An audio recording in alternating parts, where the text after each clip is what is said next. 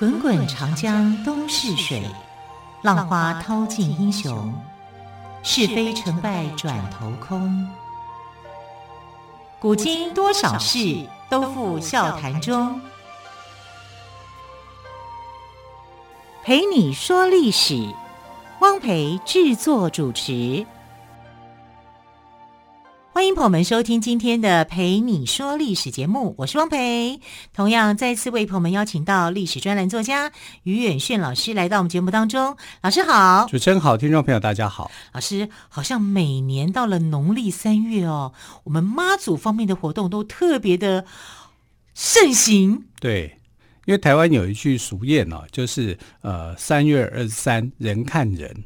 那三月二十三为什么人看人？因为是妈祖的生日哦、啊，所以每逢到妈祖的生日的这个这段时间哦，就有很多的绕境活动，而且非常多人参加。嗯、难怪有人说供消妈祖，对对对，就供妈祖、消妈祖。对，那今天呢是农历的三月十九日，那距离三月二十三日还有一点时间。但你看到已经很多活动在展开了，活动已经在早就展开了。对啊，最早应该是这个苗栗的拱天宫嘛。啊呃、白沙墩的妈祖啊，就是呃这个进香绕境啊，这个活动就已经在妈祖生日这一天之前就已经在活动了。那现在还有大甲镇澜宫的妈祖的绕香、嗯、啊，还有北港朝天宫，你看好多，我朋友都去了。对对，你知道这个妈祖的这个宫庙、哦、加加起来啊、哦，差不多像便利商店的规模了。有这么多间吗？有这么多间啊！台湾呢、啊，如果像大大小小的妈祖庙，以妈祖当这个主神来祭祀的庙，大概有多少间？你知道吗？大概有一千零四十七间。一千零四十七间。对。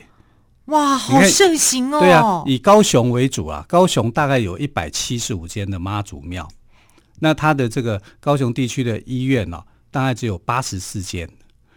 你看妈祖庙是医院的两倍耶。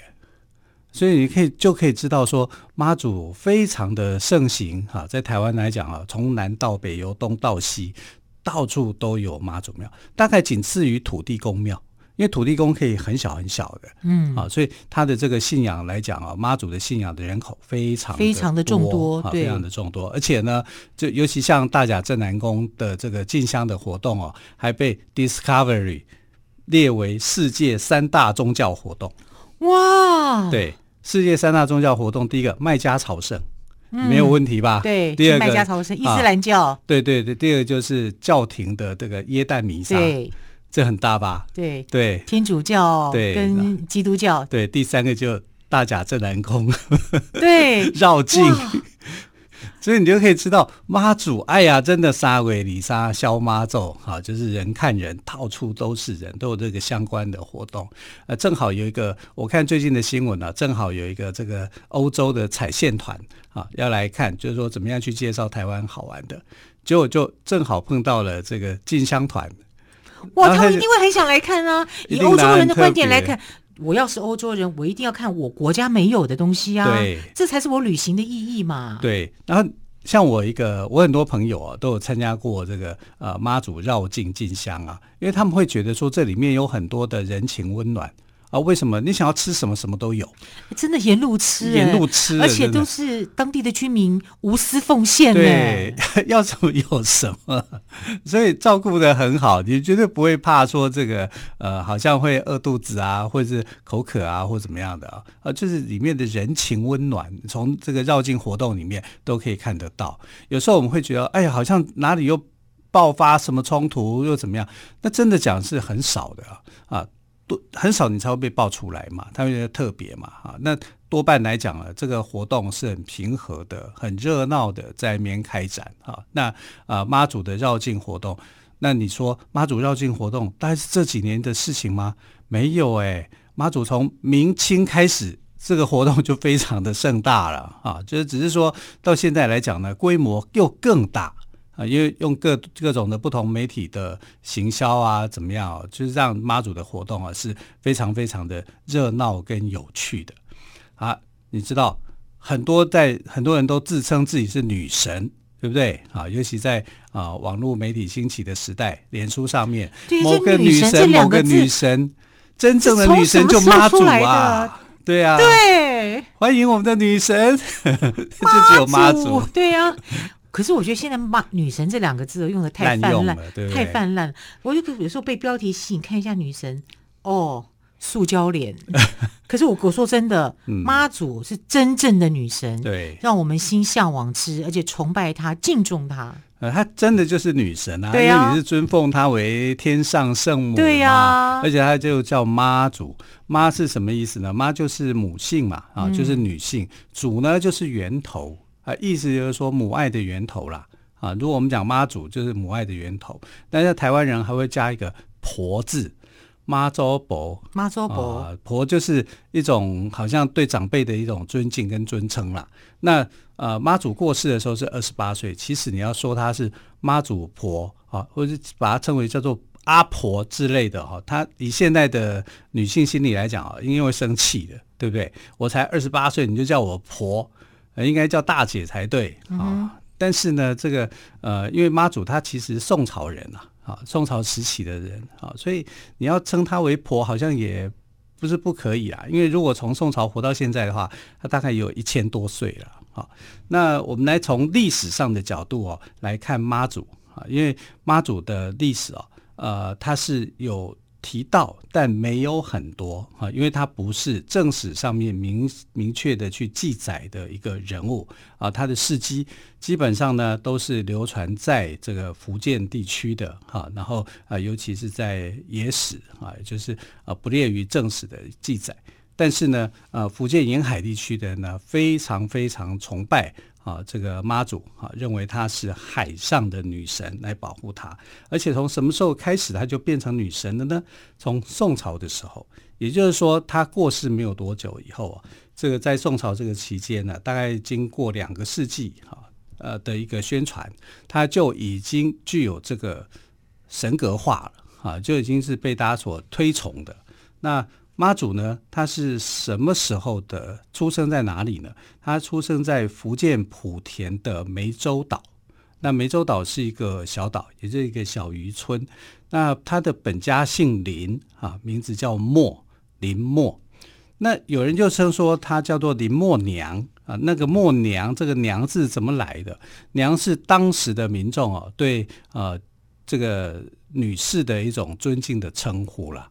啊，叫林默娘，所以娘不是一个呃她的名字啊，就是说我好像就会俗称，应该是尊敬她是一个女性，对对对对啊，她的本本姓姓林默，林默、嗯、啊，只是大家在称呼她就是叫林默娘、嗯、啊，什么娘什么娘什么娘，是这种方式在里面进行的。嗯啊，那呃，林默娘一出生的时候，我们就称为林默或林默娘都可以，都可以啦。对，那我就叫她叫林默娘好了。是，大家也听得比较习惯。对，那林默娘在出生的时候呢，当时那一年是西元九百六十年。西元九百六十年对她来讲有什么意义？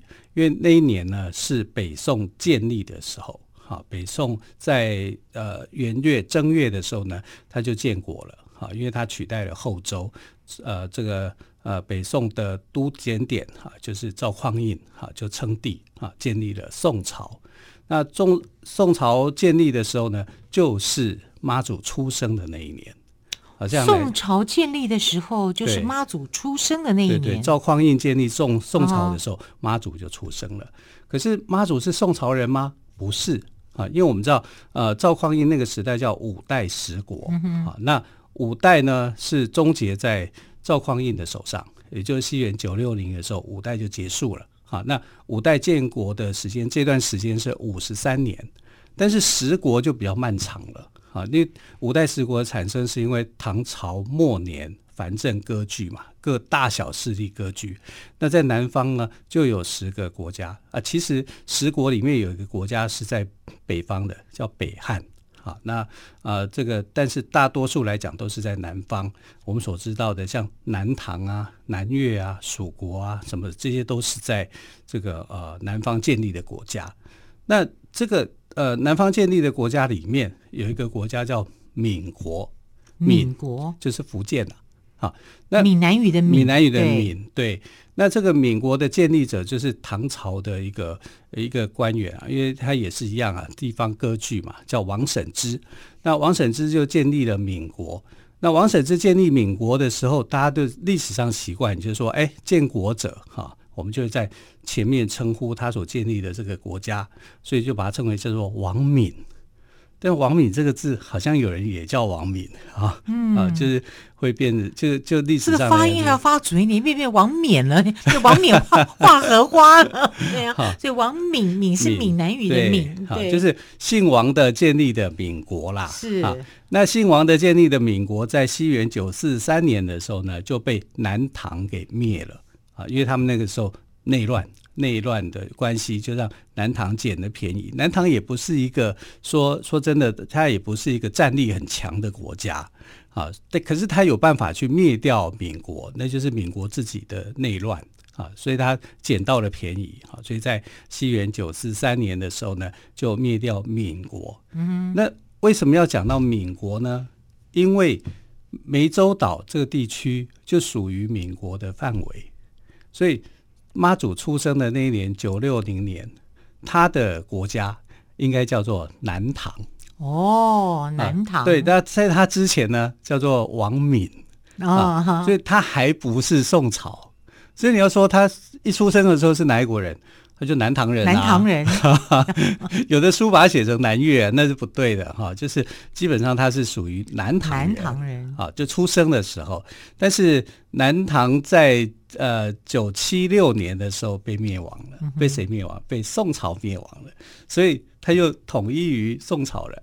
所以这个时候，嗯、他在十六岁以后，他就变成了宋朝人。十六岁以前是南唐人，对，十六岁以后是宋朝人，对，哇。它的历史渊源，对，历史渊源是在这里。好，非常谢谢岳迅老师先跟我们聊了一下妈祖的故事哦，还有更多精彩妈祖的故事，我们稍后再请于老师来告诉我们。我们就休息一下喽。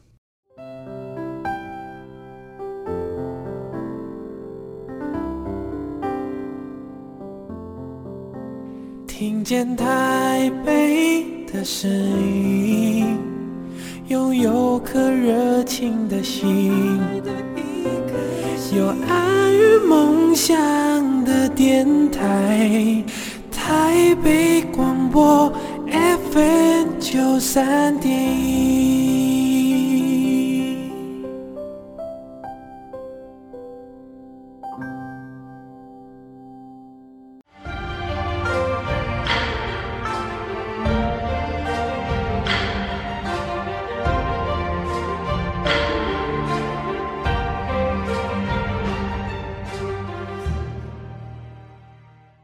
陪你说历史节目，我是汪培。今天特别来宾历史专栏作家于远逊老师跟我们特别来聊到妈祖。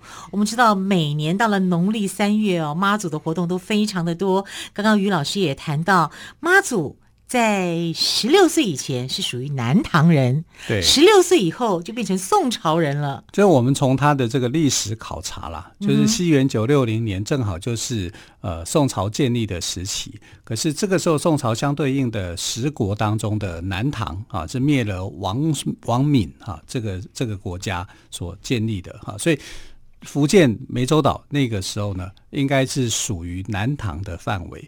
可是其实他在十六岁的时候，虽然国家被灭亡了啊，其实南唐是这样，他很早就投降给北宋了，他不敢称帝，他只称为叫做啊、呃、南唐国主。那只是这个当时的赵匡胤就在想说，卧榻之侧岂容他人酣睡啊，就是决定还是要去讨伐他，所以就把南唐给灭了。啊，就是你连国主，虽然你不敢称帝，但你连国主都不可以啊！所以在这个时期呢，呃，南唐被收服啊，其实并没有花宋朝很大的力量。宋朝不像打辽国那样，必须要打很久才把南唐给打下来。因为南唐被包围的时候呢，李后主根本就还不知道发生什么事情，哎，国家就投降了啊！所以仓皇辞庙日啊，挥泪对宫娥。所以李后主就是这样，然后等到他被俘虏啊，到了宋朝的时候，问君能有几多愁，恰似一江春水向东流。对啊，心情就非常的不好嘛。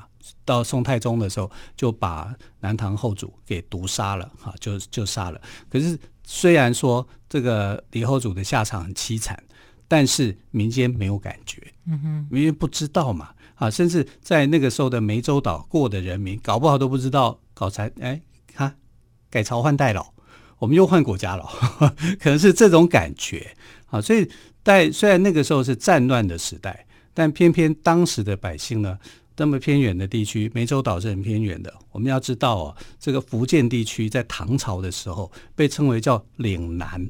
岭南对、嗯、岭南是什么地区呢？就是偏远蛮荒的地区，是放逐犯人跟一些罪人的地区、啊欸、苏东坡是不是去过啊？呃，苏东坡去更远更远啊，海南的、啊、对对对，都有一个南字。他也被放过，他也被放过这个岭南，因为广东也是岭南的一部分，对对对对不对啊？直到后来又去海南，又更远更远了，好可怜。哎，才子、啊、对才子的下场就这样子、啊、很辛苦，对啊。所以你就可以知道说，这个地区，你看苏东坡还被放逐哦，所以那个时候的福建不会是一个非常好的、啊、开发的已经成功的地区，不是，它相对的是一个比较啊、呃、蛮荒的啊，比较淳朴的，所以啊、呃、妈祖所处的一个时代。